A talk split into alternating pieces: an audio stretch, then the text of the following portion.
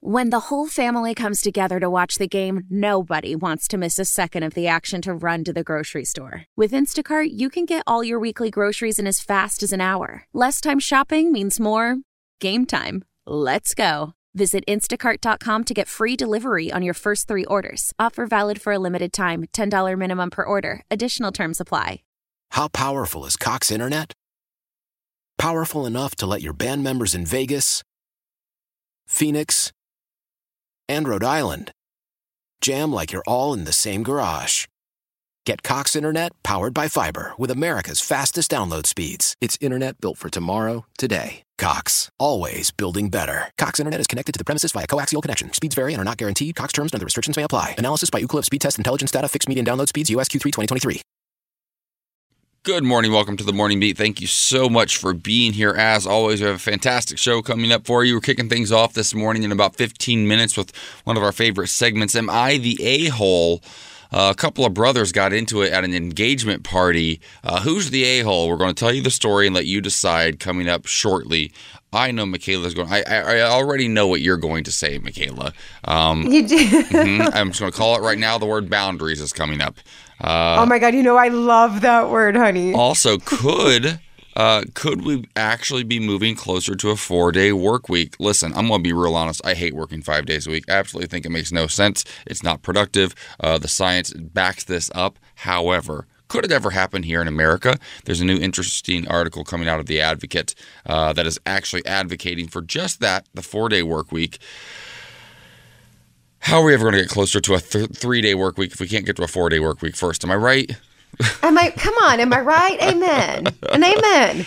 Well, I would like to say something. Two things. Two of my favorite people are experiencing something incredible right now. Number one, Lisa. I've never met anybody that wakes up and is so incredible. She like had to help me with something already this morning. Is now eating a McCafe apple pie from McDonald's. She's like, thriving. it's- She's thriving. She's thriving. Like who wakes up and is just like, yeah, I'm gonna go into my Saweetie meal McDonald's bag. I'm gonna get that mm. McApple pie I saved from yesterday, and I'm mm. gonna eat it. The only thing And that's an I. Listen, the only thing that would make her more of an icon is if you're washing it down with a frozen Coca-Cola drink for just a dollar fifty. A thousand percent.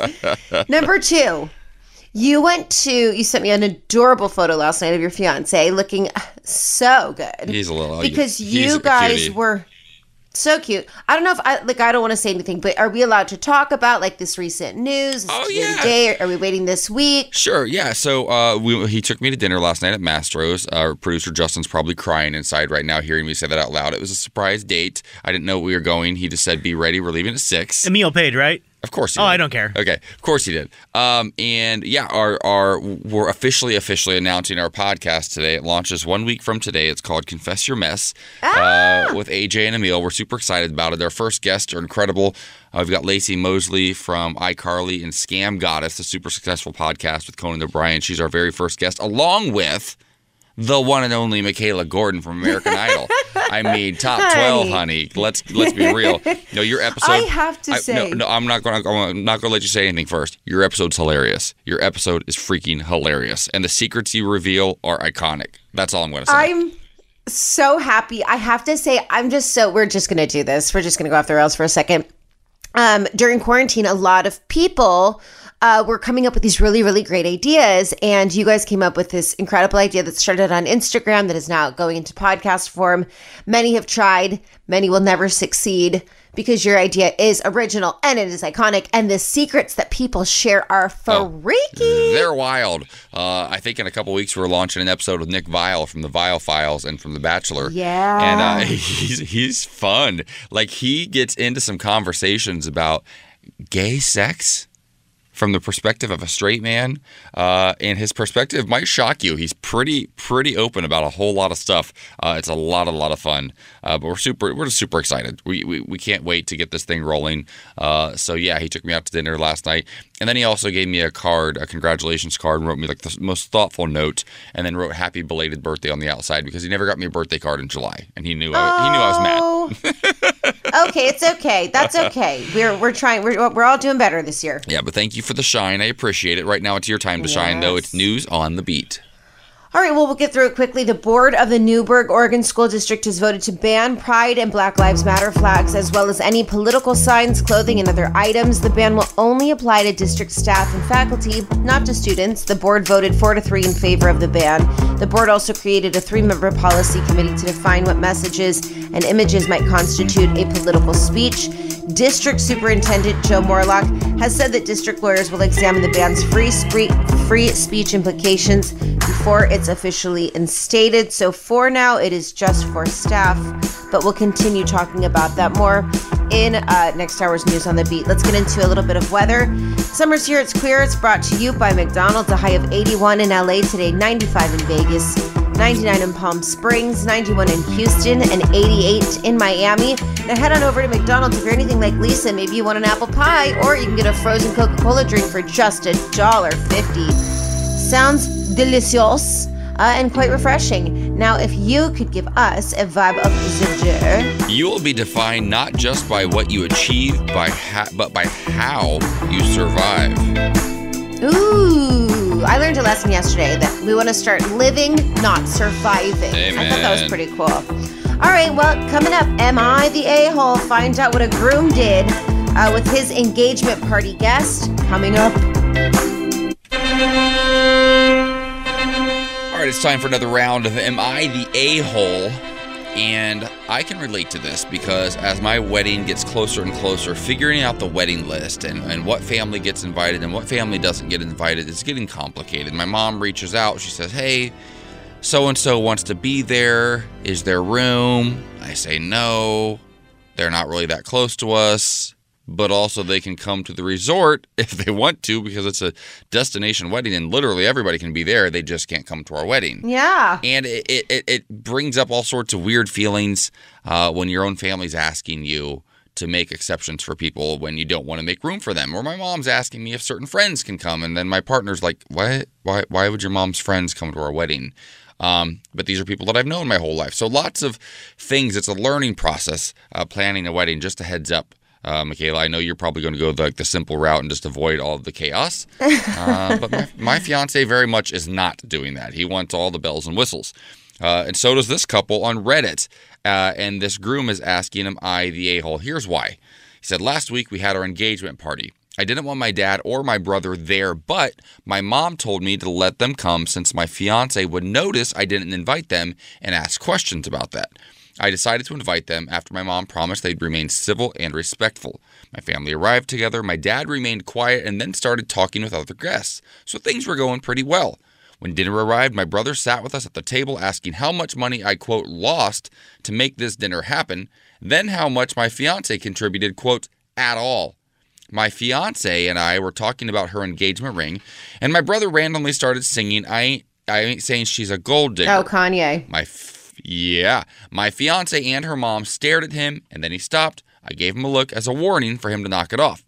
Well, it continues, Michaela. It gets a little bit worse. Then he goes like the brother fully crosses the line. He said, "I get up from my seat to make a toast, and my brother interrupted me loudly, coughing prenup, and everyone heard him and stared awkwardly." I was livid. I put my drink down, asked him to see me outside. I had an argument with him, told him to leave. He acted dumb about it, and he left. Mom got involved. Uh, dad got involved. The brother called him nuts, and the brother apparently started crying. Uh, and then the mom came to him and says, "Why would you do that? You shouldn't have done that to your brother uh, or to your father." And now the mom's mad at him. Who's the a-hole? The groom, the brother, or the mom? By the way, just for context, the brother is his older brother. He's 37 years old and divorced. I mean, I think it's pretty obvious. I feel like I always go on this side that, like, I don't believe blood is thicker than water. I don't feel like you need to be loyal to your family if your family is disrespectful. And his brother's out of line. That's very embarrassing for the bride. Even if she is a gold digger, that's an agreement that the fiance has already made with her, and it's none of the brother's business. Um, but also, if she doesn't make as much money and he does do better than she does, also doesn't qualify as a gold digger. I think he stepped outside to have a conversation. It didn't go well, so he kicked him out. And like, I get it. The mom wants peace, but the mom needs to understand that, like, this is his wedding. This is about the bride and the groom. And if they don't want to follow the rules, they don't get to be at the wedding. It's very simple to me. Okay, so I, I'm gonna I'm gonna I co-sign that because I do agree the brother's the a hole, but I'm gonna say on this situation there's actually two a holes. Okay. I think the the other a hole is the mom Yeah, totally. for and I, I understand what she's trying to do, but she has grown kids. Her older son is 37 years old. You're not asking your younger son to make an exception for your husband and brother if they're complete a-holes. If they've shown you time and time again, and clearly they have, or there wouldn't have been an issue leading up to this date, uh, that they're just not capable of being adult humans, why would she press her son? Like, and that's the thing. And that's where oftentimes building those new boundaries with parents is so difficult because my mom has been problematic AF in the past. And she still is, to be fair. I mean, sometimes she is, and, and we've adjusted our relationship, but she sometimes has expectations or says things to me without even meaning to, usually about my, my little sister. My sister and I have an on again, off again relationship we had for years. We're very much off again right now. And and I don't see that ever changing at this point. My mom still wants us to work it out, and she knows that, that the only way for that to ever happen is to sort of plant that seed in my mind because I'm the peacekeeper. I'm the one in the family that always reaches out. I'm the one that smooths things over um, because it's also always assumed that because I think because maybe I'm older or I live and work in Hollywood that I'm generally the a hole. I think that's the assumption by a lot of people. Um, so, so I think the mom's problematic here as well. Yeah, I think the mom's problematic. I think the dad's problematic. And I think that it's just really important. Lisa said it to me best one time. She said, You're always going to have your first family. But at some point, when you do get married and you have children, that does become your immediate family. That's who you're with day to day. That's who you now spend your time with, and you're building and growing a family. And you have to make sure that you are constantly communicating and connecting because at the end of the day, your mom and dad will go on and get married. Your brother and sister, they'll get married and they'll have their own families. And then you have created your own immediate family. So you have to really take care of that. I've always thought about that. And I think that uh, he did a good job kicking them out. Don't come back. Yes. Also, that's sexy. You like if you're getting married, you want to know that your man is putting you first. Yes, stand by your man. Wow. Okay, I don't know why I went there, but I felt like that song felt appropriate. Coming up, man gets banned from Grindr for impersonating himself. This is a very me story, and I'm really excited to tell it coming up. All right, so this story is pretty wild. We've heard some uh, impressive stories about people impersonating others on social media, uh, and and what sort of trouble that can get them into. Have you ever- had anybody impersonate you and you've had to uh, report an account, Michaela? I wish. Wait, you never have?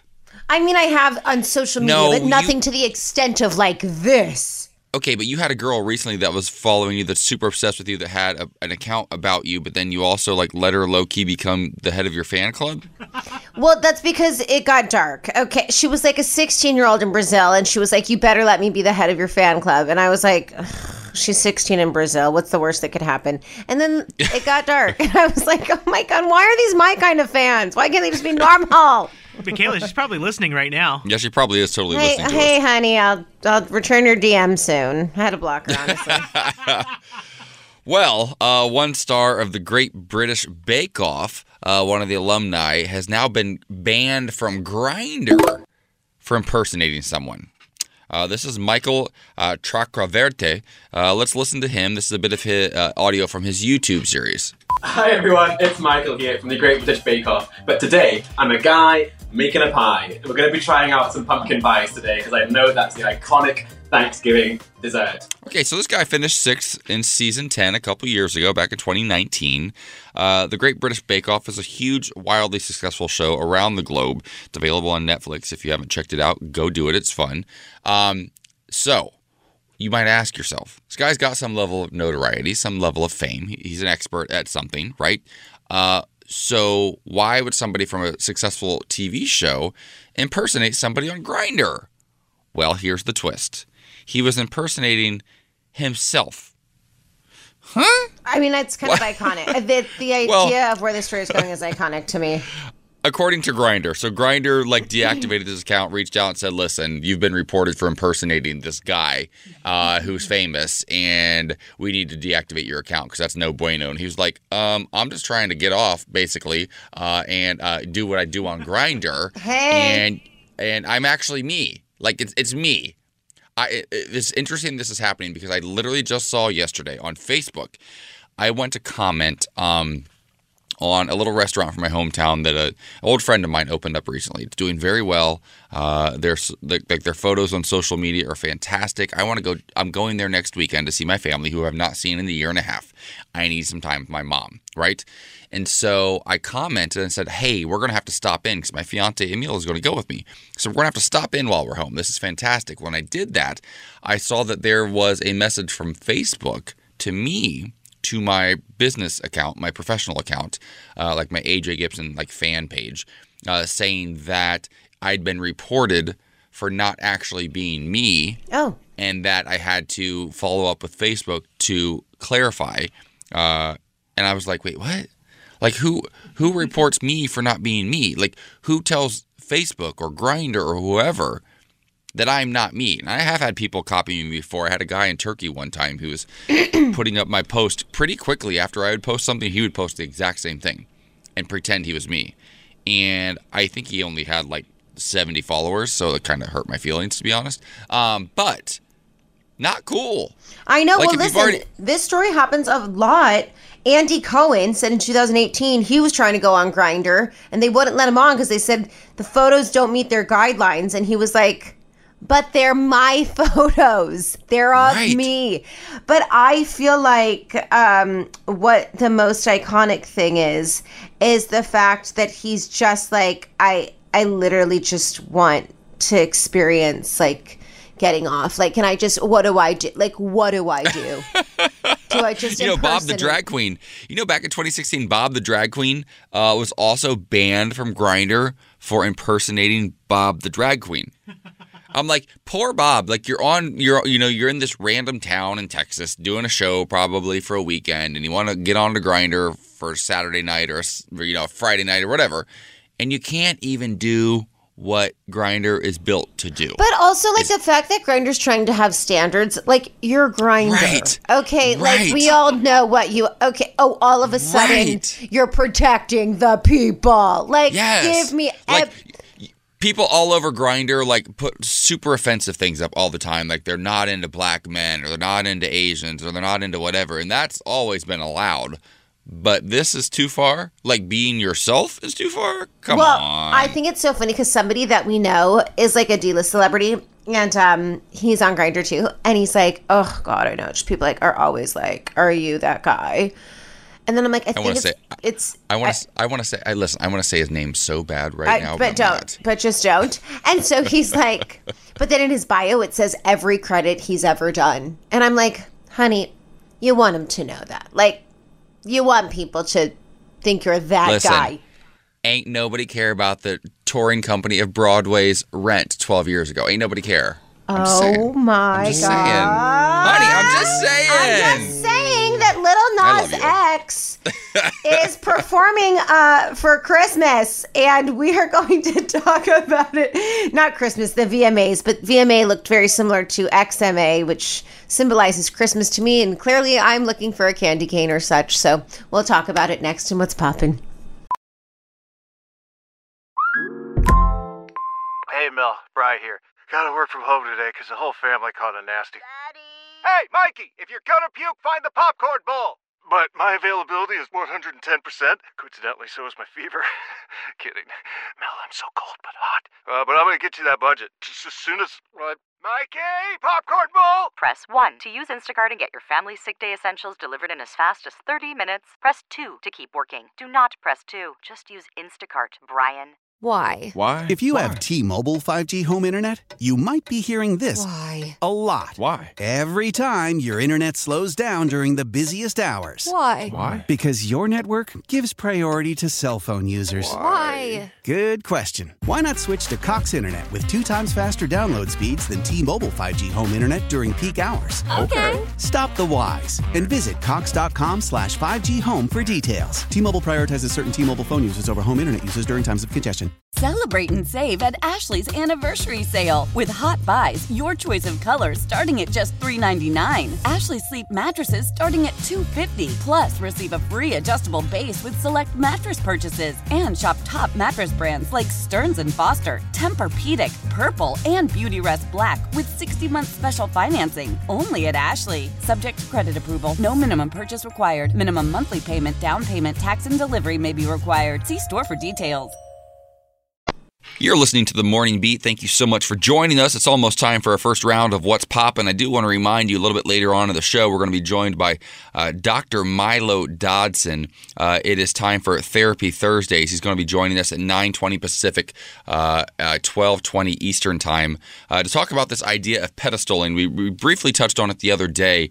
Uh, this idea of putting uh, your partner on a pedestal as if uh, they're better than you or you don't deserve them, you're not worthy of them. How damaging could that be, not just to your relationship or to uh, to yourself, but also to your partner? Uh, it's no way to be in a relationship, and he's going to tell us why a little bit later on. Uh, so if you need a little therapy, we've got you covered today, free of charge. It's on us. right now, it is time for what's popping. Michaela, what do you have?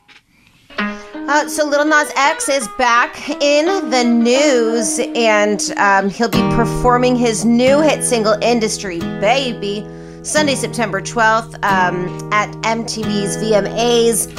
I can't wait to see it. I can't wait to see what he does. He's been pushing the limits. He's been normalizing black queer men and kissing on television, and just creating such important conversation. And uh, I can't wait. I mean. The last time I think he was on live TV, he ripped his leather pants on live TV and could stop, could not stop.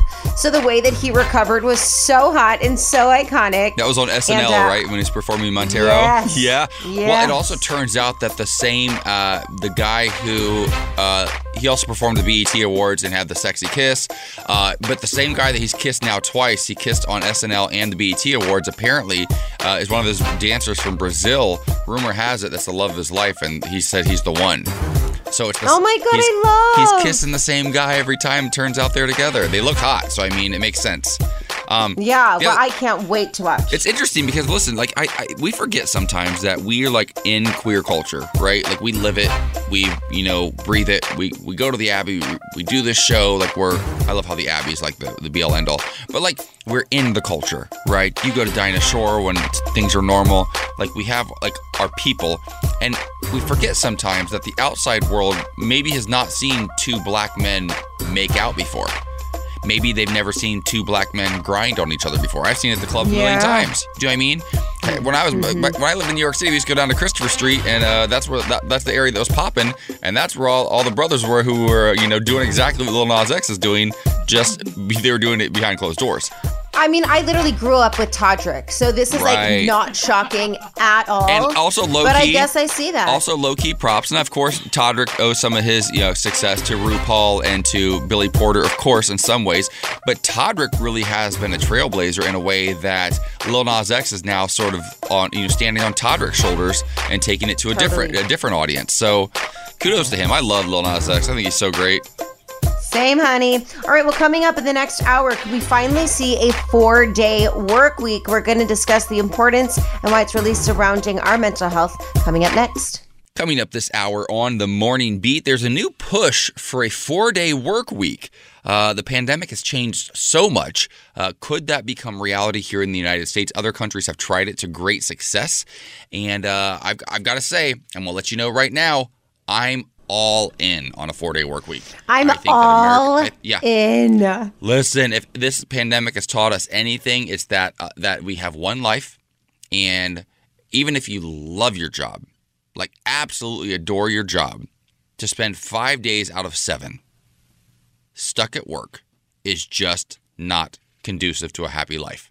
And we see it coming up time and time again in Americans. Uh, mental health affects physical health. Um, and one legislator here in this country is trying to make it happen. Uh, we're going to be talking about that in about 15 minutes from right now. Um, I hope our boss is listening. Do you think he's listening? Hey, Brian, we want a four day work week. No, no, no. This would No? apply to only everybody else, but works? not us. Oh, yeah, because we still have to do what we do. the So radio. apparently, I'm going to go apply at a factory somewhere so I can work four days if this goes through. um, right now, it's time for no shade to factory workers. My entire family are factory workers, and they, they earn honest livings, and they're fantastic people. Uh, but right now, it is time for news on the beat. What do you have for us? Okay, so countries are still racing to evacuate their citizens from Afghanistan and potentially accommodate an influx of Afghan refugees fleeing Taliban rule. Air carriers from the US, Pakistan, and other countries have helped fly hundreds of people to safety. Desperate Afghans and their families are still crowding the airport in the capital city of Kabul, and 12 people have been killed there in the chaos following the city's fall to the Taliban. Driving the desperation is a fear of what life will be like under renewed Taliban rule. Though the Taliban has tried to present an image that's more progressive and restrained than before, the group repressed millions during its rule from 96 to 2001, and violent punishments were common. Meanwhile, President Joe Biden's decisions regarding the chaotic U.S. troop withdrawal in Afghanistan uh, in Afghanistan are under mounting scrutiny. Now, in other news, U.S. COVID 19 hospitalization rates have now hit record highs for all age groups under 50.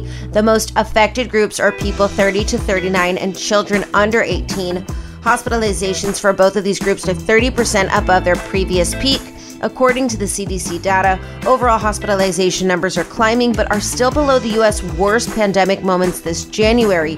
However, at this rate, experts predict we could surpass even those grim statistics within a month. The Biden administration has announced that COVID 19 vaccine booster shots will be offered to eligible Americans beginning September 20th, subject to authorization from the FDA, while these shots apply to the Moderna and Pfizer BioNTech vaccines.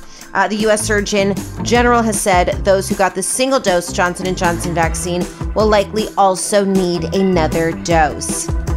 Now, in gay news, the board of the Newberg, Oregon School District has voted to ban Pride and Black Lives Matter flags, as well as any political signs, clothing, and other items. The ban will only apply to district staff and faculty, not to students. On Tuesday, the board voted 4 to 3 in favor of the ban. The board also created a three member policy committee to define what messages and images might constitute a political speech. District Superintendent Joe Morelock has said that district lawyers will examine the ban's free speech implications before it's officially instated. In June 2020, uh, the ODE published a successful plan for LGBTQ students. The plan sought to increase LGBTQ inclusivity and attendance while reducing anti LGBTQ bullying, harassment, and assaults. Some of the ODE's recommendations include LGBTQ cultural training for all faculty, as well as the use of gender neutral restrooms. However, then later on in October of 2020, it was signed by several statewide educators organizations expressing support for BLM, BLM symbols in classrooms, and anti racist education. However, they have now gone back to removing it all as far as staff goes. Why? Now think about that. Just think about that. A pride flag, a BLM flag. Like, it's controversial in America in 2021 to say that equality is okay and that black lives matter. Those are controversial. Yeah, I know. It's- if you're if you're a person of color or a queer person, how you go to sleep at night is beyond me. And I am a queer person, and it's just it's just disheartening. Yeah, I know. I feel so bad, especially for my mixed nieces and nephews that you'll bring into this world. I will be going to every school with my BLM shirts on. Thank you. Okay, let's get into a little weather. It's gonna uh, summer's here. It's queer. It's brought to you by McDonald's. It's gonna be a high of 66 in San Francisco, uh, 97 in Phoenix, a high of 75 in Seattle, 82 in Buffalo, 88 in St. Louis, and 99 in Cathedral City. Now, if you run past a McDonald's, go ahead and stop to get a frozen Coca Cola drink for just $1.50 to help quench your thirst. Now, give us a vibe of the day, babe. You will be defined not just by what you achieve, but by how you survive. Woo! That's a good one. All right, coming mm-hmm. up, Can we continue surviving a five day work week or are we finally pushing to four days? I mean, probably not us, but other people. And we'll talk about it coming up next. Come on, Loverboy, working for the weekend. I love this song. Iconic. Came out 40 years ago, if you can believe that. Mm, oh my God. 81. You weren't even a baby yet. I was. No, uh-uh. I was. I was hanging out. Oh, you Yeah. were real cute. I know that little face with your little cheeky. Hey, little, little chubby cheeks. Uh, this song, though, has a new meaning right now as our own representative, uh, Mark Takano, here in uh, California, uh, part of the U.S. Congress, uh, is running for re-election in 2022. And one of his uh, one of the bills he's sponsoring uh, and something he's campaigning on is the idea of a four-day work week right?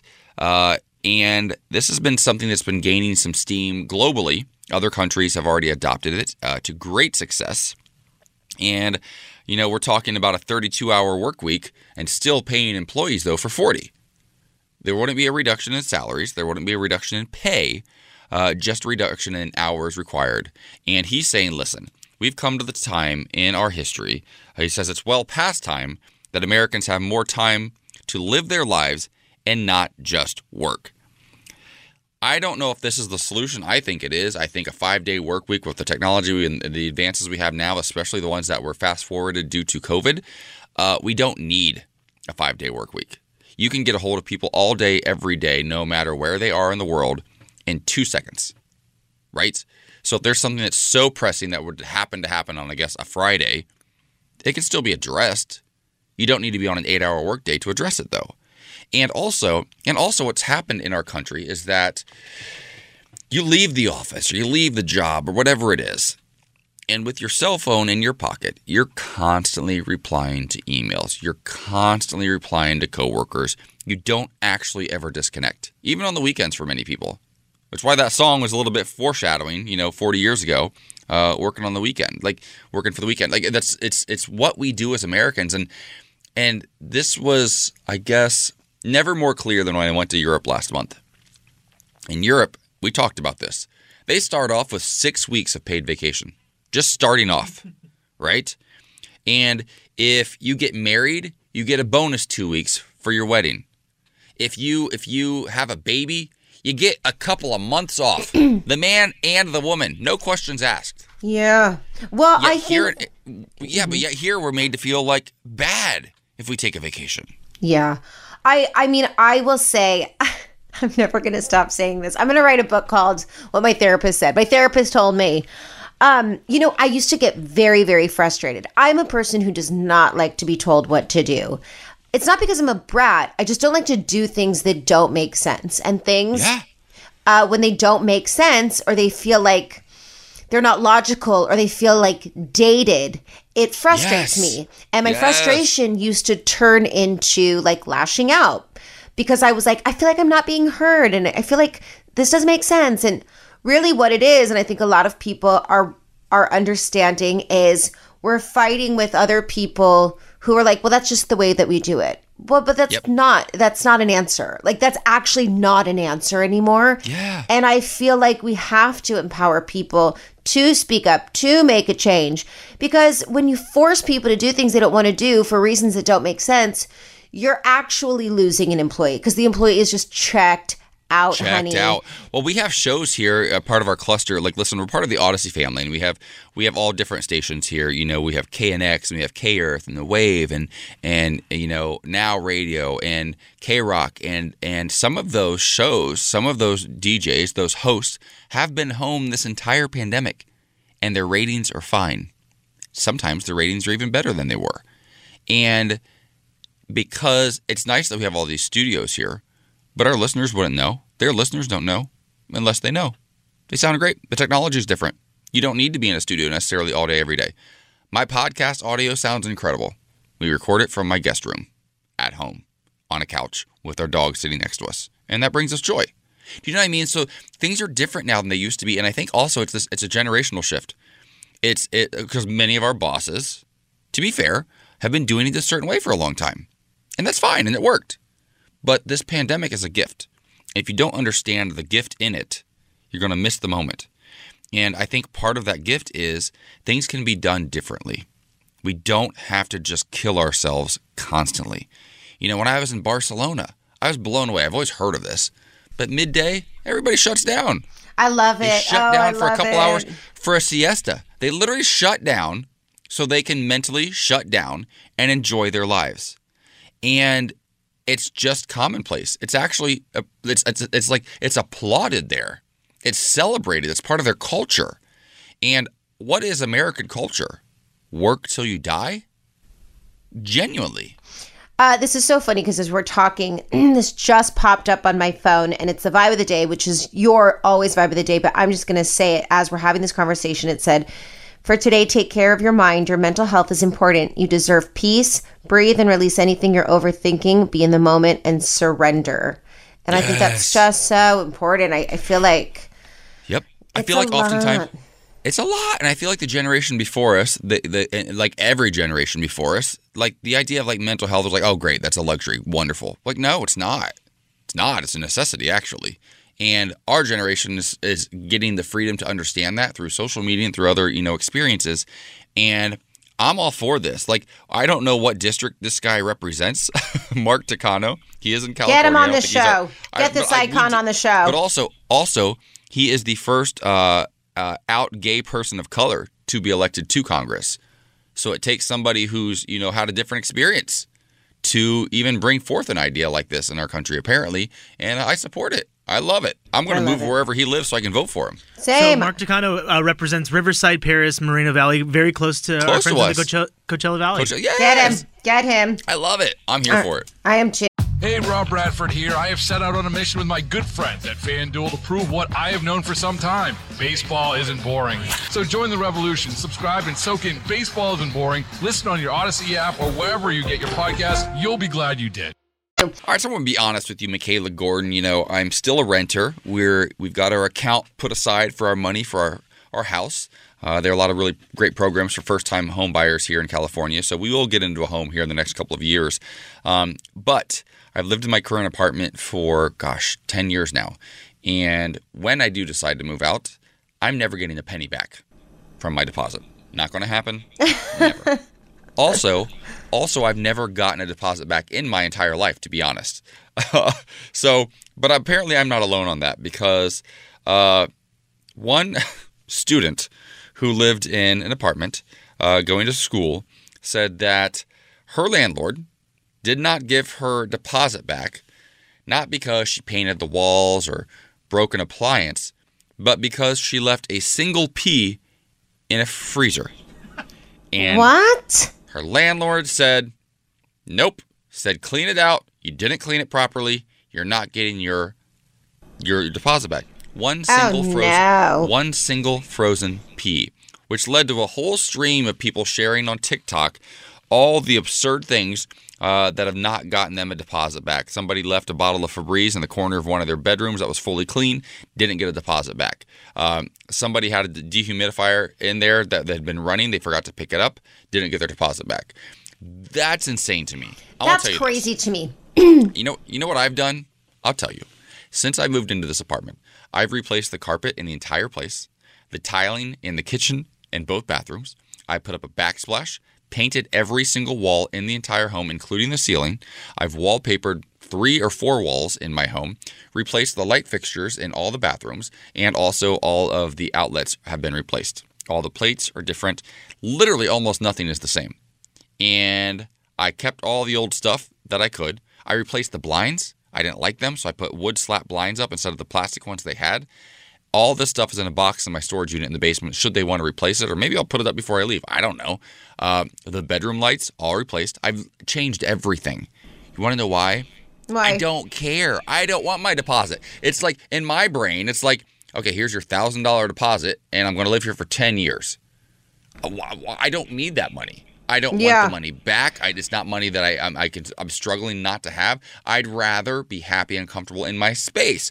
But if somebody tried to tell me I didn't get a deposit back over a pea in a freezer, I might blow a gasket. Well, I'm going to tell you a totally different side of the story. So I've actually always gotten my deposit back, thankfully. And how I don't know, there was one incident where I didn't get the full deposit back because I spilled red paint on the white carpet because I insisted on I cleaning it up with bleach. But I will say, so Lisa is a homeowner, and Lisa so lovingly, I'm going to start saying this as well. She always says, No, we're homeowners. We've been together. You also now own a home. And I always feel so special when she says that. So we own a home. But she did all the work.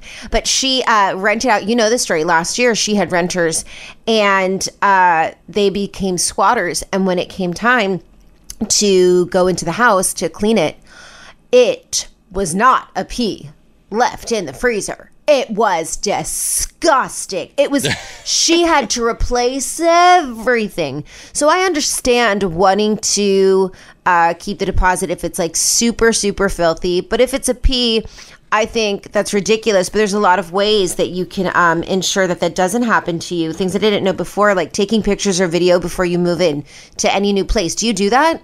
Yes, and then you, You know what I do do? with them? Yeah, and then I You delete them. I them. no I they, I have no idea what. I lived there for ten years. I don't even think I had a phone when I moved there. I don't even know if I like where I You have literally lived ago. there for Yeah. so long.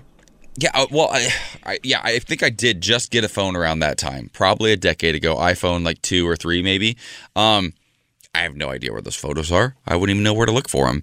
Uh, but yeah, I, I I'm a listen.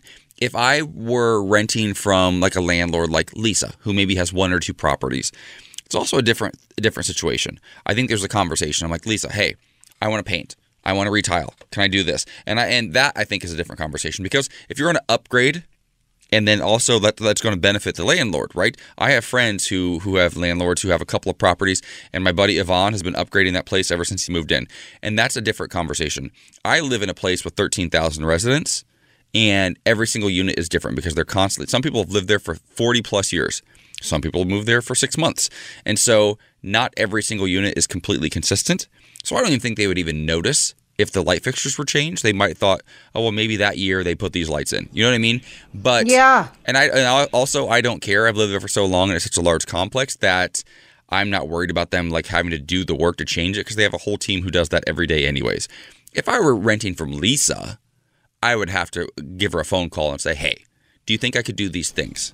If Yeah. not, what are you okay with? You know what I mean? But a pea in a freezer, Please. never. That's so crazy. Well, you just got to protect yourself. And when you do move, obviously, you want to patch holes, paint if you repainted, fix any damages you caused, but really just get proof and read your lease, I think is the best way to do it. And then uh, demand a final walkthrough with the landlord because I think that. Um, it helps to see what they're seeing too. Like if that were a pee, I would just throw the pee in the trash and be like, "Okay, we're Yeah. done here. Give me my money."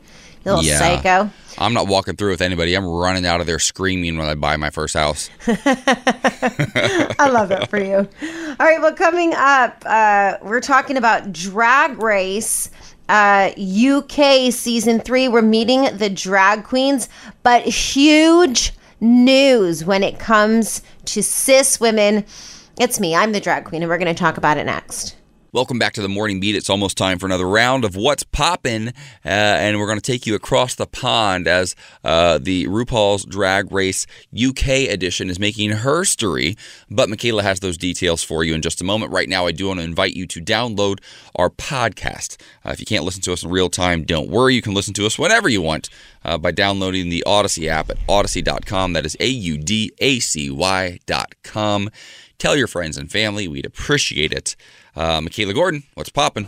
Okay, so this is her story in the making. We're meeting the queens of Drag Race UK season three, and they all look really fabulous. I'm excited for all of them, but the one that's really standing out is Victoria Scone, and I'm going to let her tell you why.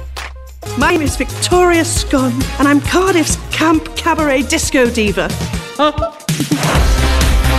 Here I am making Drag Race Herstory. Some people want to put a label on it and call me an AFAB drag queen, which stands for assigned female at birth. But I am just a drag queen. Drag is for everyone, and I'm here to show you how. Wow, that's a big deal. We've been wondering if that was going to happen. And I think it's really great. I think that once they started letting um, beautiful trans women compete and, and then, you know, trans men. I think it ultimately was going to have to uh, open, you know, the doors to cis women. And I think it's really great. She says she's a diva with a lot of spunk, 27 years old only. That's a big deal. Yeah, I mean, I thought it was a huge deal when they, uh, when, because this has not been the case at RuPaul's Drag Race for many, many, many years. And then when they allowed Gottmik to compete as the first trans man on the show, uh, and then uh, this season we have Kylie Sonique Love. Uh, as the as one of the first uh, trans women on the show, and there's another trans uh, queen, I believe, this year on the show too. I can't remember who it was. Uh, Jiggly Caliente. Oh yeah. Wait, was she was she on this season? Yeah. She was gone Of early. All Stars, yeah. She, She was was, gone. second, yeah, second or third eliminated. very early. Um, Mhm. so yeah, I this listen. I love I love the idea that drag is for everyone. Here's my Yeah. here's my fear. Trans men, trans women, that's one thing. Cis women, to me, is a different ballgame. Because I don't know that I don't know that drag is for everyone. It might be for everyone to enjoy, and I'm okay with that, but I think it loses something special when it's also for everyone to participate in. You know, drag is is a form of a political sort of statement, uh, an expression of love for our community, and I just don't know how I feel about cis women uh, becoming drag queens. I, I that might take a bit for me. Yeah, for me, I don't agree. I think cis women uh, should be celebrated. I think that, you know, if gay men can do it, and some gay men literally just do drag to look like a clown, other gay men do it to look like a woman and they enhance all of their features. And so, why can't a cis woman play in the same space? Okay, and uh, then here's my question then. yeah. because I do know, and I'm just gonna, I'm gonna, I, I, I'm gonna challenge you a bit on this. Yeah. Because I, I know, as as I feel, you also don't like the idea of all these cis women celebrating their engagements and bridal parties at the Abbey, right? Because we're losing our spaces, right? So then, if Drag Race is open to now everyone, do we have do we have a need for it anymore? And does that correlate to our gay bar scene? Should we not have lesbian bars or gay bars anymore either? Should they all just be open to everyone? Because that's Well, kind of how I see this going. Well, I think that it's not a, a bachelorette party we're talking about. We're just talking about art. And I think that art should always be celebrated amongst many communities. And I think that it's been really great having RuPaul bring drag race into so many cis heterosexual homes, including Lisa's sister in law, who like is so straight laced, obsessed with drag race. Yeah. I think it's a way to really bring people together because ultimately that's the point. We can all live so- in one space. So if we fast forward, say, 10 years, and season 40 of RuPaul's Drag Race is all cis straight women, we're okay with that? No, but that's not the point, and that won't happen. We're looking for diversity, and I Yeah, think that maybe. they'll make Yeah, sure to cast that. Yeah, that's that's just kind of where my mind goes, and that's kind of how I start to think about it. And I, and I and I don't want, I don't want the art form, you know, to me it's kind of like I don't think it's right for white women to get their hair in dreads or men. That's cultural appropriation. That's for their community, and it's kind of how I feel about this. There are certain Well, but okay, like- but hold on, because so let me say this then. So you think it's okay for gay men to dress up like women and enhance their features, and not the ones that want to be clown drag, the ones that really want to be like queens. But then women, cis women, don't get the same lane to be who they act, who they actually are. Yeah, I, that's exactly what I'm saying. I think that straight women already get that luxury to do it, and the reason that gay men and uh, started doing this sort of drag anyways uh, in these safe spaces, in the safe drag spaces, was because they couldn't do it in the real world, and cis women can. But cis And women so- actually can't. We're sexualized, whereas this is like looked at as art. Women can't walk around in quote unquote drag. I mean, we're maybe- Maybe sexualized, maybe have- so listen, it brings I think the power continue This conversation. I, I, I just, I'm not a woman, but I also just don't see it that way. But I Yeah, think no. also maybe we bring on a drag queen. Maybe we bring on somebody to have this conversation because I just, I think there are certain things that are for certain communities that aren't for everybody, um, and I think that needs to be respected. And I think that cis straight women is one step too far for me, only for me. I'm not a drag queen. What do I know? Yeah, I just think as a woman, I would love to continue the conversation too because I feel like gay men get to dress up like women and it's funny. And unless you're like charactery, like Dolly Parton, we've often been totally mislabeled and can't dress how we want. I think it's a nice place to show the the art form. But let's keep talking about it. It's a good conversation, and that's what we're here for. Now, coming up in our next hour, we are going to um, have a discussion about an ironic pronoun gaining popularity. Do you agree? We'll discuss coming up next. Welcome back to the Morning Beat. Thank you so much for joining us. We're coming in hot today. It's a fantastic hour coming up. Um, uh, this is interesting, though. Uh, some youth uh, from our community are now embracing a non binary pro- uh, pronoun that uh, might take a moment to wrap your brain around. It feels offensive to some. Uh, some are saying, This is who I am. Uh, we've got some audio for you later. We're also going to share our thoughts uh, and, and, let you decide for yourself if this new uh, set of pronouns makes sense uh, or if it's problematic uh, as we continue to evolve and grow as human beings here on the Morning Beat. Also, in our final hour at 9:20 Pacific, 12:20 Eastern, our uh, in-house therapist Milo, Dr. Milo Dodson, is going to be joining us uh, for Therapy Thursdays to have a conversation uh, about this idea of pedestaling. We talked about it the other day. We thought we'd bring it uh, into this conversation for some therapy. Uh, it's free therapy. We're not going to charge you a penny, uh, so you're welcome in advance. but the idea of pedestaling is that you put your partner or you put others on a pedestal, and it has a negative impact on you. the the idea that maybe somebody's too good for you, and you're grateful to be in the relationship because you know you don't deserve them. It's not good for you. It's not good for your partner. It's not good for your relationships. Uh, Dr. Milo is going to tell you why uh, in our final hour. Right now, though, it's time for news on the beat. Michaela, what do you have for us? All right, level US COVID 19 hospitalization rates have now hit record highs for all age groups under 50. The most affected group are people 30 to 39 and children under 18. Hospitalizations for both of these groups are 30% above their previous peak, according to the CDC data. Overall, hospitalization numbers are climbing, but are still below the US. Um, worst pandemic moments this January. However, at this rate, experts predict we could surpass even those grim statistics within a month. The Biden administration has announced that COVID 19 vaccine booster shots will be offered to eligible Americans beginning September 20th, subject to authorization uh, from the FDA. While these shots apply to the Moderna and Pfizer vaccines, the U.S. Surgeon General has said those who got the single dose of Johnson & Johnson vaccine will likely also need another dose. Now, uh, in other news, the board of the Newberg, Oregon School District has voted to ban Pride and Black Lives Matter flags, as well as any political signs, clothing, and other items. The ban will only apply to district staff and faculty, not to students. On Tuesday, the board voted 4 to 3 in favor of the ban. The board also created a three member policy committee to define what messages and images might constitute a political speech. Uh, district Superintendent Joe Morelock has said that district lawyers will examine the ban's free speech implications before it's officially instated. OPB noted that the district's ban goes against statewide efforts by the Oregon Department of Education to show support for Black Lives Matter and LGBTQ students. In June 2020, ODE published a success plan for LGBTQ students. The plan sought to increase LGBTQ inclusivity and attendance while reducing anti LGBTQ bullying, harassment, and assaults. Some of the ODE's recommendations included LGBTQ cultural training for all faculty, as well as the use of gender neutral restrooms, safe space posters, and anti bullying policies.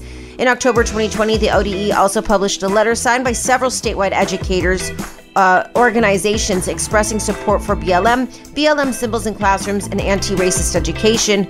It was said that our support for the Black Lives Matter movement, anti racist training, and the teaching of the sometimes violent and racist history of the U.S. are not intended to generate guilt or shame for white students and communities, but we must commit to an anti racist stance and to do better for black students, families, and educators. So, listen to this. The priority then for some of these people on the school board who voted, the priority is is to not make white people feel guilty but in doing that, they're they're willing then to let black students and queer students still feel unsafe and unaccepted.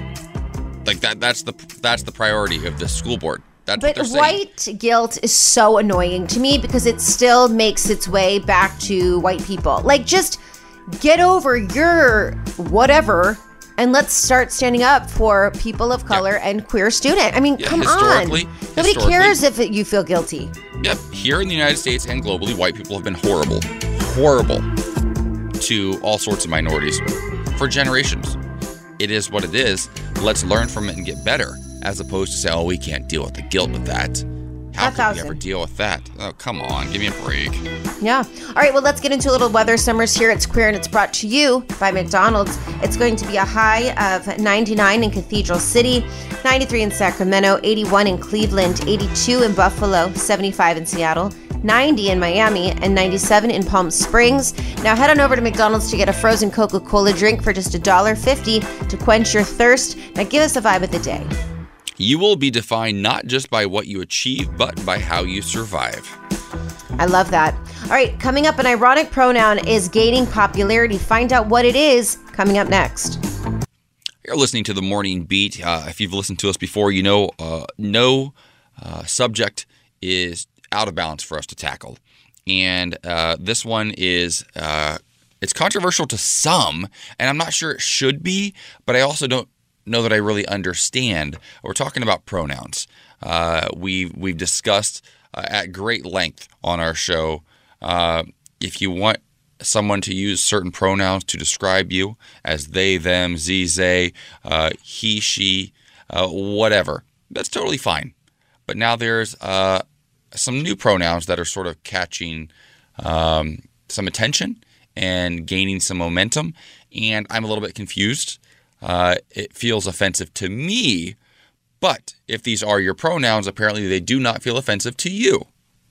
So I've gotten a lot of comments like this around my use of it, its pronouns. Uh, people are saying, "Oh, I'm uncomfortable using it, its, so I'm not going to use those pronouns for you."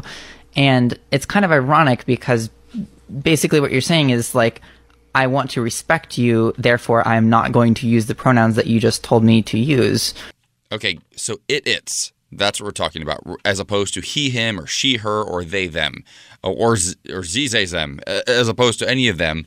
Um, and you know, just to be clear, 26% of LGBTQ youth uh, identify as non-binary. Uh, these numbers are just astronomical compared uh, to the numbers that we saw from our generation. So we want to be open, we want to be thoughtful, um, but also understand and and just make sure we get this right. So let's continue listening. And as someone who uses it, its pronouns, if you if I, I tell you that my pronouns are it its and then you say no i'm not going to use that then like that doesn't feel very validating Okay, so uh, the person being validated here, Justin, uh, please uh, share its name with us. So Maeve is its name. Uh, they also go by they and a uh, pronouns, and they're um, on TikTok at at Maeve M A E V E dot digital. So, what was the other pronoun? They and A E Y. E Y. Correct. Okay. Is that? Do you know that one, Michaela? I'm sorry, that one's new to me. No, I'm actually looking at this um, post where it is talking about many different pronouns. I will say being called it or its was always uh, very offensive growing up because it was like, oh, it needs to go like like you're like a like a predator. Like there was never good Right. uh, surrounding the word it. However, if they feel like they're taking back the power um, and that's what they want to use it as, I'm just going to say this with a lot of respect and real just transparency. There are pronouns that say, I go by pronouns it, its, they, them, em, am, ze, zer, ze, zer, a, er, I, er, ni, nem, ve, them. I mean, I'm confused. Like I, I just I want to a respect you, and I'm gonna respect Sure. you. But are we doing the whole vowel system? Like, am I like hey, they, them, oh, um? Like I just just tell me what you're comfortable with.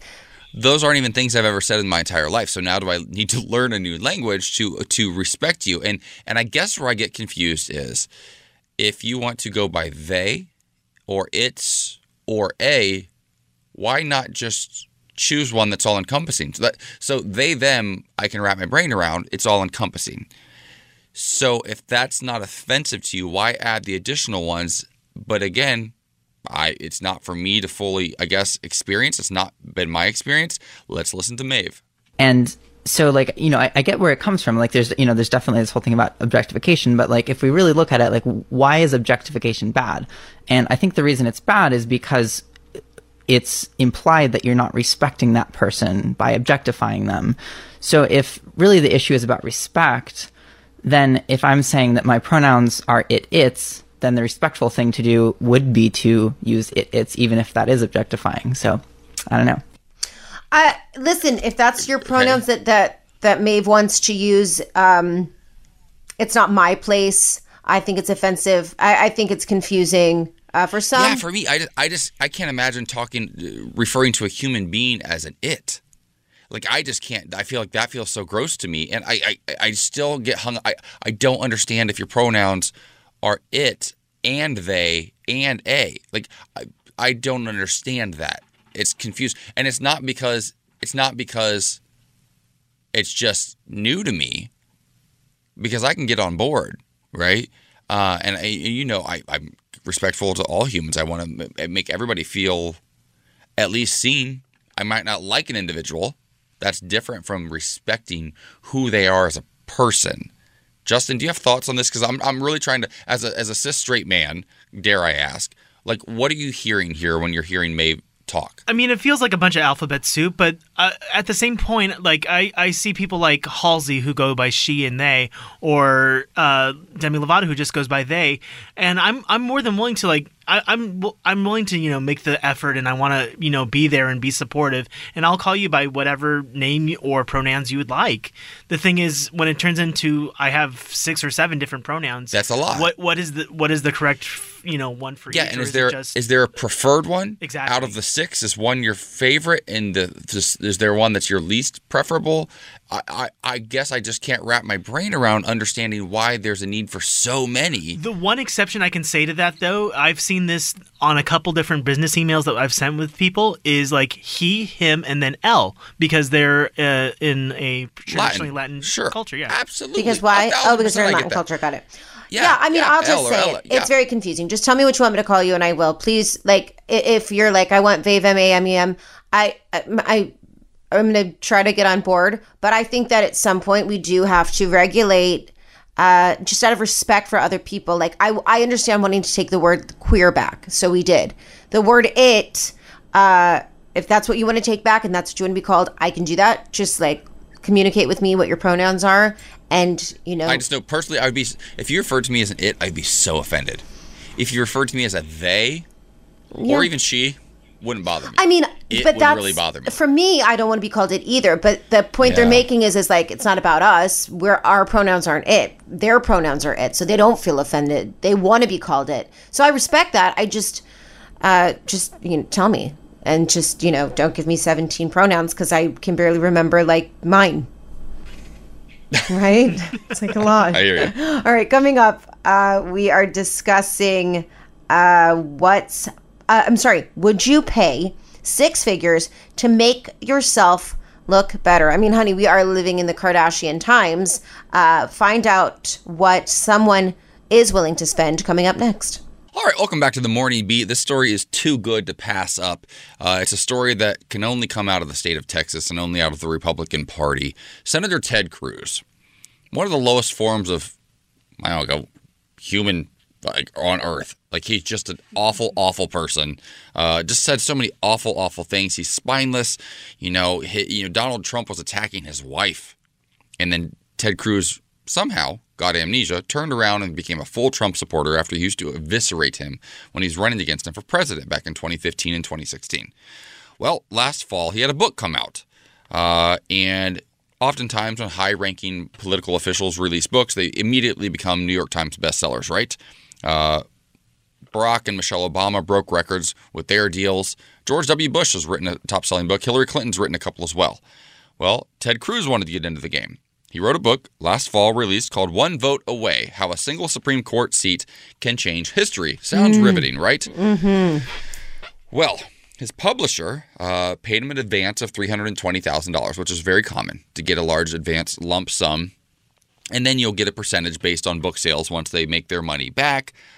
Turns out, according to FEC filings, that his campaign has spent over $150,000 buying copies of his own book because nobody else wants to because the book is crap. What we're This not going to do. wild. What we're not going to do. What we're not going to do is drag You're going Ted to Cruz. defend him, aren't you? I know you are. You just dragged him for filth, and I'm taking it all back. Ted, You're kind of an icon now to me. If this isn't me written all over me, I am Listen. screaming. This idiot wrote a book and then was like, mm-hmm, team, assemble. hmm yes, we're going to get, uh, yeah, 150K. Yeah, go out, get the book. Well, Make here's us look good. here's the thing though. The, the the the issue is that nobody is buying the book. It wasn't the New York Times bestseller, and he's probably humiliated by that. So here's where I take issue. So back on October 15th, he spent forty thousand dollars that had been donated to his campaign by hardworking Americans. The very next week, his book goes up to number nine on the New York Times bestseller. It cracked the top 10. So, what does this guy do? A couple weeks later, November, spends 12,000 more dollars and it jumps to number 5. They kept spending money so it would go up the New York Times bestseller list. I'm okay with that. I'm all for believing in yourself, knowing that you're a king and investing in your future. I got it. I'm okay with it. What I'm not okay with is he spent individuals' money that they donated to help him get reelected to do it. That's where I have an issue. Listen, I wrote an entire sitcom and paid for it all just so it could live on YouTube and I could watch it for myself. okay? You're not going to get anything. I wrote a Christmas song just so our station would play me on the radio. Like, there's nothing you're going to say that I am going to be like, oh, that makes sense. Ted Cruz messed up. Ted, Ted, get me your team, okay? Because I have a new album coming out. Listen, listen, you're iconic and I love you for that. But he also just just, to be, just to be clear though, he also illegally used $18,000 to buy campaign ads on Facebook uh, to promote this book. And back in 2015, he spent $122,000 to buy copies of his book A Time for Truth when he was running for president and then failed. What's truthful about you buying your own books so you can get on the New York Times bestseller list? I mean, he that literally seems just- weird. He sounds like an IG influencer. And if we break it down, it's like back in the day when people used to buy their followers and then they would have to buy the likes and then they'd have to buy the comments. And it's all just so self serving. And now you can't, yeah, you can't do it on Instagram anymore. You can't buy Also- followers or comments. Here's here's my follow up question: Where are the books? What happened to the books? Because I'm going to tell you this. I'll be real honest. I'm an author, right? I never made the New York Times bestseller list. Uh, I was a top seller on Amazon, and I'm very proud of that. I was the number one new release in LGBTQ autobiographies. I was very proud of that as well. I never hit the New York Times bestseller list, and I apparently now it just cost me hundred thousand dollars. I could have done it, but I'll say this: just recently, I finally broke down and got a storage unit because I have cases and cases and cases of books that normally pre pandemic I would take with me or have shipped to locations where, you know, somebody's hiring me as a public speaker, a motivational speaker, and they would buy X amount of books ahead of time, a couple hundred, and the and they would pay for all the shipping. So I would have some on hand. My publisher has them as well, but I'd have some on hand. Maybe sometimes I do a, a book signing locally and I take one or two boxes with me, right? I can't imagine $150,000. I had to get a storage unit downstairs just for my books. Where do you put $150,000 worth of books? Where? Where? Listen to me. Where are they? He probably didn't even write the book. He probably paid another hundred thousand dollars to say he wrote the book that doesn't A even exist. Percent. It's all this man is an icon. I, I, Mm. I just can't get over. I this whole day today, I'm just gonna think about Ted and the fact that he has just lied his way through literally his entire career, and then was All like, "Now I'm gonna fake write a book, and I'm gonna fake make the New York Times." I'll tell you this, and then I'm Michaela. gonna tell you guys about it. This is a little gem that I'm going to offer you right now. If you make just a small $77 donation to his campaign, he will send you a signed copy of that book, probably stored in his garage right now. Uh, normally retails for $28.99. That's a Should we just try, okay? Should we just try to get the book to see if it even exists? Should we just try to get one? Should we try to get one? He'll send a letter. He'll send a letter. listen, He'll be like, "I'm so sorry." I th- no. Then he sends a letter. He's like, "I'm so sorry. All the books have been sold, and there just are simply no more to purchase. But thank you for Here's- your donation." Here's why I don't want to do it. Because someday when I randomly run for president or governor or or city council, more likely, uh, I don't want that on my record. You made. I I just want you to say that this is how this conversation just went. I just want to say, if I ever run for president randomly or governor, maybe West Hollywood City Councilman, I don't want to. and I love you so Let's be much. real. I love you. I so- hey When I get my star in the Walk of Fame, the Hollywood Walk of Fame, I mean the Palm Springs Walk of Fame, I don't want this on my track record. I hear that, babe. I hear that. This might have been one of my most favorite conversations we've had in a long time, and I can't believe it all surrounded Teddy Cruz. What a treat. Welcome back to the Morning Beat. It's almost time for another round of What's Poppin'. Just want to remind you in 30 minutes, our in house therapist, Dr. Milo Dodson, is going to be joining us to continue a conversation we started earlier this week on the idea of pedestaling or putting your partner uh, up on a pedestal so high uh, and putting yourself down in the process. Uh, why it's not a good practice and why it's bad for relationships. He's going to tell you how to fix it. If that's something you do, uh, make sure you join us for that conversation. Uh, right now, it is time for What's Poppin'. Michaela, what do you have for us? Okay, so the upcoming Queer as Folk reboot has cast its first actor, non binary star Jesse James Keitel. Now, Keitel, who stars on ABC's popular drama Big Sky, has been cast as a trans, semi reformed party girl who's struggling to grow up.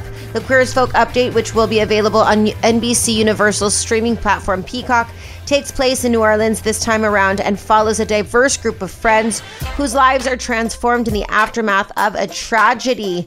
Uh, this is very exciting. I'm loving this representation that we're getting for our community. It is interesting. It's so wild because I will. I'll be honest. When I was coming out of the closet, Queer as Folk is one of the shows that kind of got me through my rough times. And similar to like I'm going to make a comparison to Friends. I never really thought about it back then. Like, oh yeah, these are just a group of white people uh, that are cis that are, you know, telling a story. Never really questioned it. Looking backwards now, I see there's a lack of representation in both cases.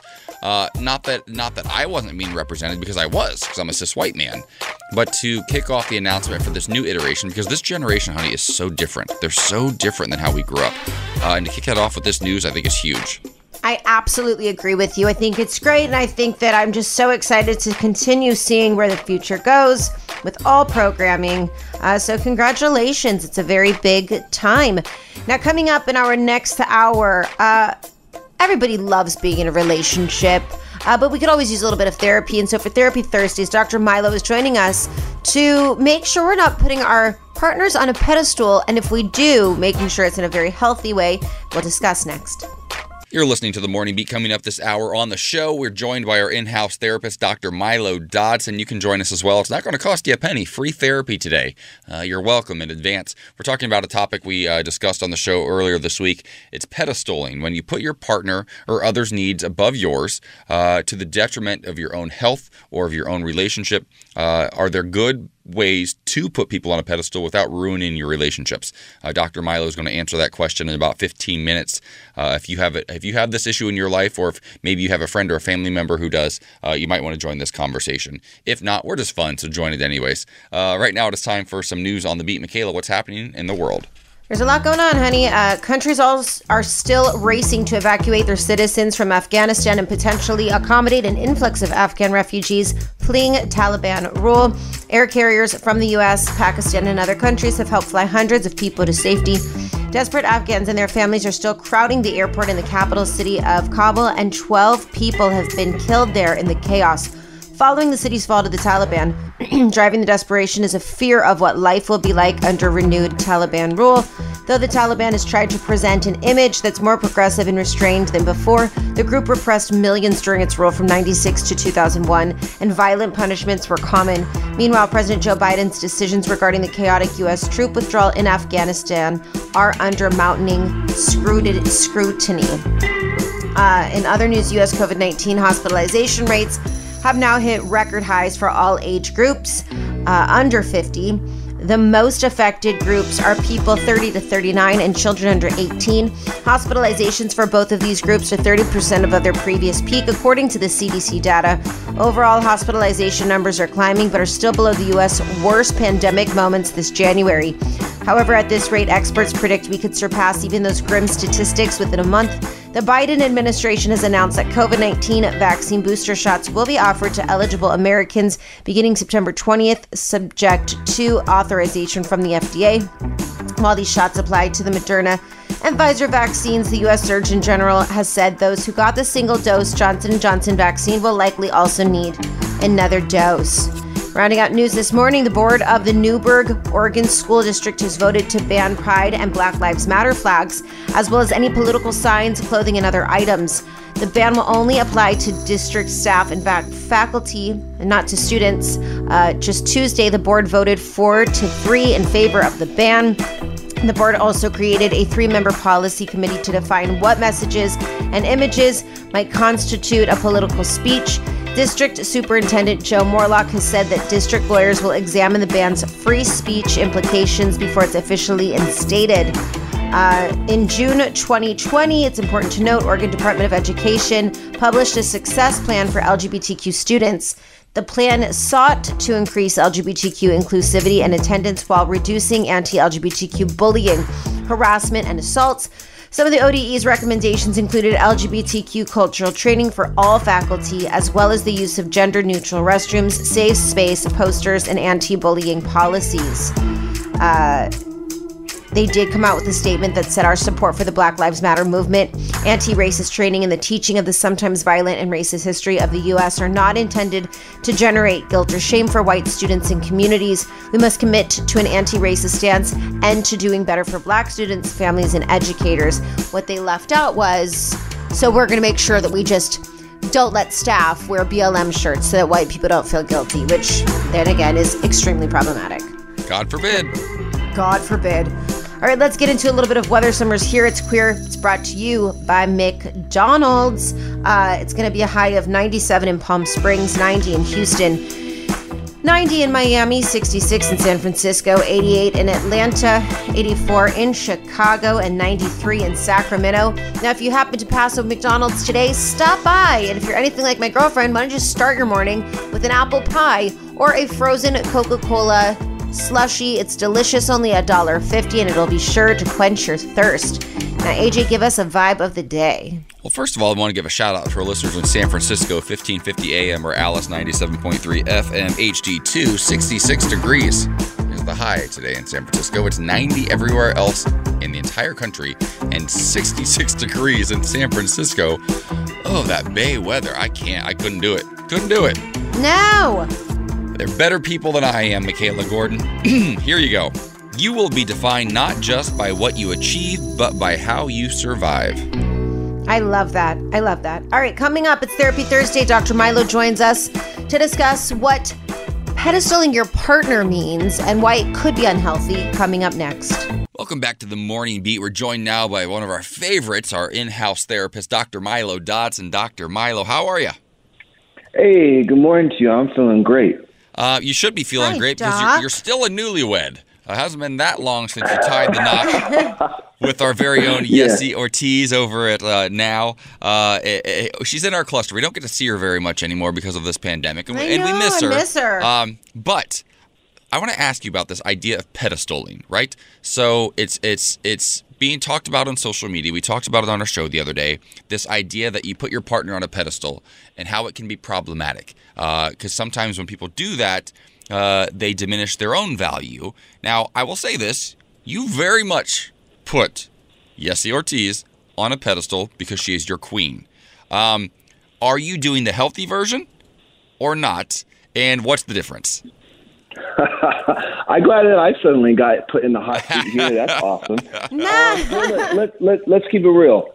When Yesi and I started dating over six years ago, I definitely had a crush on Yesi Ortiz. But the reality is, and to answer your question, I didn't fall in love with Yesi Ortiz, the radio personality and Queen of LA. I fell in love with Jessica.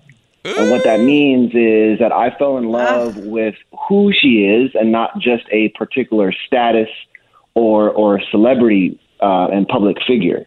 So I think the reality, to answer, again, to answer your question, I don't even I wouldn't view myself pedestaling her as recognizing her as my queen. That's more of so, more of a, a healthy type of praise mm. and uplift and empowering, which I hope that we all get to experience in in our romantic relationships. Yes. I would like to say that I got to see your wedding vows um, last year, and it was one of the most beautiful. Lisa and I just sat there sobbing, and it was such a beautiful um, display of love. I feel like I've always enjoyed hyping Lisa up because I enjoy being hyped up. I think that like there have been times where as much as I hyped her up, I actually wish that I hyped my own self up. And so do you think that, you know, that's sort of the the delivery like as long as you are also treating yourself like the queen or king that you also are, there's a really healthy balance.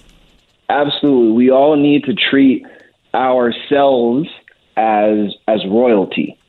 Whoever whoever we are, whatever and however we identify, we all deserve to treat ourselves like royalty and be treated like royalty. So when Yesi first called me king, I'm like, wait a second you're the queen of LA. Like, who am I? I'm I'm just a mental health therapist, right?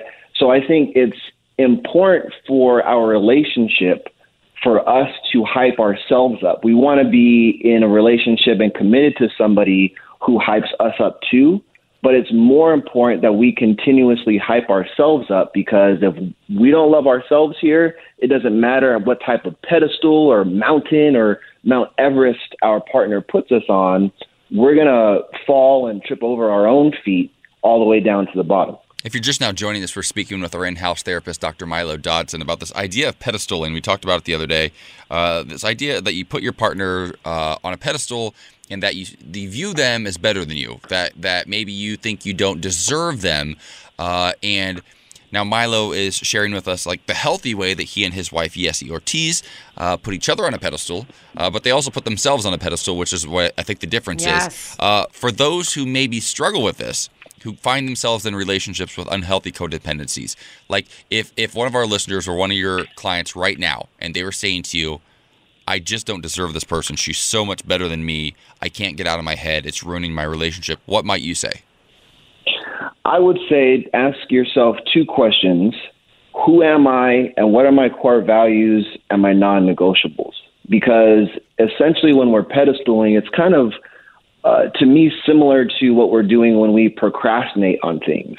When people have issues with completing tasks, that has nothing to do with time management, but more so about like a, a means of protecting our self esteem.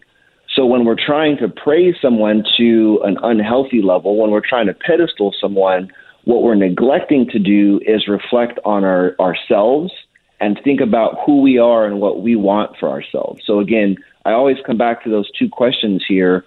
Who am I? What are my core values and my non-negotiables?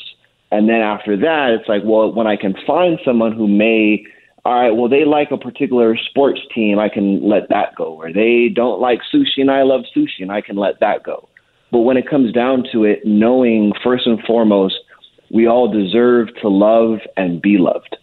Mm, I love it. Wow, that's so powerful. Um, Dr. Milo, thank you so much for joining us. If people have more questions or maybe just uh, want to connect on their own with you about this, uh, where can they contact you? Yeah, absolutely. So I am on Twitter and Instagram at ph dodson d o d s o n, and Yesi and I actually have a podcast called Mental Health is Real, uh, which is also posted on SoundCloud. Um, haven't done an episode for a while, but we got some great content up there, and, and really want to encourage folks to check it out. Listen, Dr. Milo Yes. Dodson, we're obsessed with you. I'm gonna I'm gonna do this right now, man to man. I'm gonna put you on a pedestal, and I'm gonna do this because I know that I'm also a king. You're one That's of a, right. You're one of a kind. You may be married to the Queen of Los Angeles, but you are the king of mental health, and we appreciate you every single time you stop by.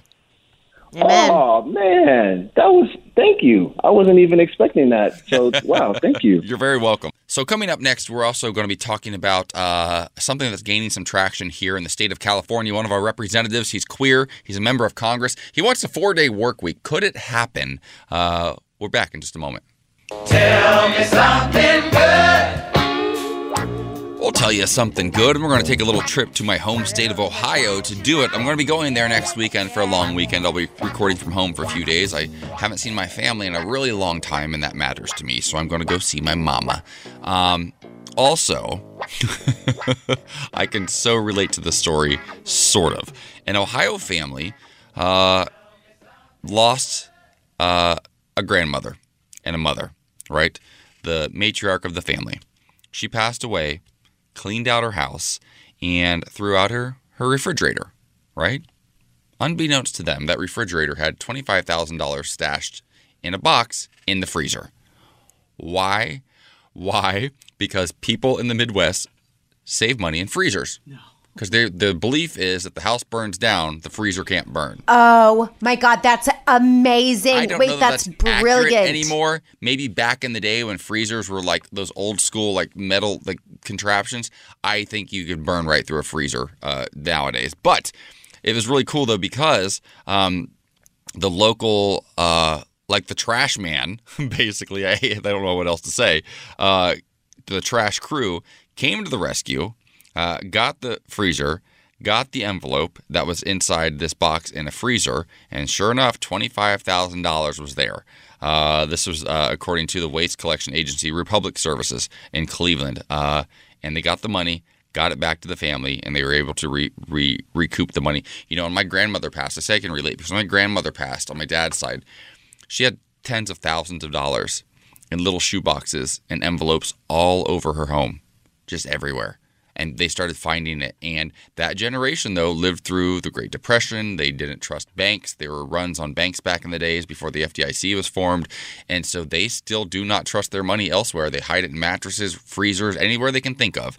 So, Uh-huh. yeah, just just so you know, Michaela, if I if I if I croak one of these days, God forbid, I don't have any cash. Okay, I, God forbid. All, all my money's in my Apple wallet. So just get my phone. Don't look for the money. Don't look for the envelopes. Just get my phone. Okay, perfect. Same, same. um, okay, fat. Well, uh, I'm, I'm, now I'm flabbergasted thinking about you dying. Please don't. I've had enough. I think you're flabbergasted about enough. getting my money, is what the truth is. That's what I'm like. Oh my god, he's rich. Right, I'll take the money. I'll get the phone. You know what? Let's end it on that story. Uh, I think it's so sweet. and uh, I'm racing out of here, but this time is something good is brought to you by McDonald's. Hit up McDonald's if you get the chance today to get a frozen Coca-Cola. Uh, just a dollar fifty. It's delicious. I'm going to say this to you. I know you are racing out because you're actually home in Vegas right now. You had a loss of a family member. Again, your family's gone through a lot. Your friends have gone through a lot this last year. And I just want you to know uh, that you're doing the right thing. We support you. You'll be back in studio soon enough. Um, but you are loved, and I'm sending you a big virtual hug from the studio. Oh, I love you so much. Thank you, babe.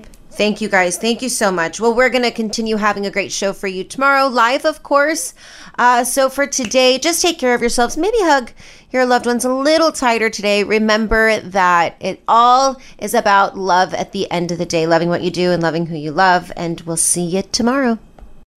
Why? Why? If you have T-Mobile 5G home internet, you might be hearing this Why? a lot. Why? Every time your internet slows down during the busiest hours. Why? Why? Because your network gives priority to cell phone users. Why? Good question. Why not switch to Cox Internet with two times faster download speeds than T-Mobile 5G home internet during peak hours? Okay. Stop the whys and visit cox.com slash 5G home for details. T-Mobile prioritizes certain T-Mobile phone users over home internet users during times of congestion. Celebrate and save at Ashley's anniversary sale. With Hot Buys, your choice of colors starting at just $3.99. Ashley Sleep mattresses starting at $2.50. Plus, receive a free adjustable base with select mattress purchases. And shop top mattress brands like Stearns & Foster, Tempur-Pedic, Purple, and Beautyrest Black with 60-month special financing. Only at Ashley. Subject to credit approval. No minimum purchase required. Minimum monthly payment, down payment, tax, and delivery may be required. See store for details. The national sales event is on at your Toyota dealer, making now the perfect time to get a great deal on a dependable new car. Like a legendary Camry, built for performance and available with all wheel drive, you can count on your new Camry to get anywhere you need to go. And with available features like heated seats and a multimedia touchscreen, you can stay connected in comfort and style. Or check out an affordable and reliable Corolla with a trim for every lifestyle, from the hip and agile sedan to the sporty hatchback. There's a dependable Corolla built just for you. Plus, both Camrys and Corollas are available in hybrid models, so no matter your style, you can drive efficiently and affordably. And right now, your local Toyota dealer has more vehicles in stock and is making delivery on new vehicles almost every day. So visit your local Toyota dealer and check out amazing national sales event deals on Camrys, Corollas, and more when you visit buyatoyota.com. Offers end April 1st. Toyota, let's go places.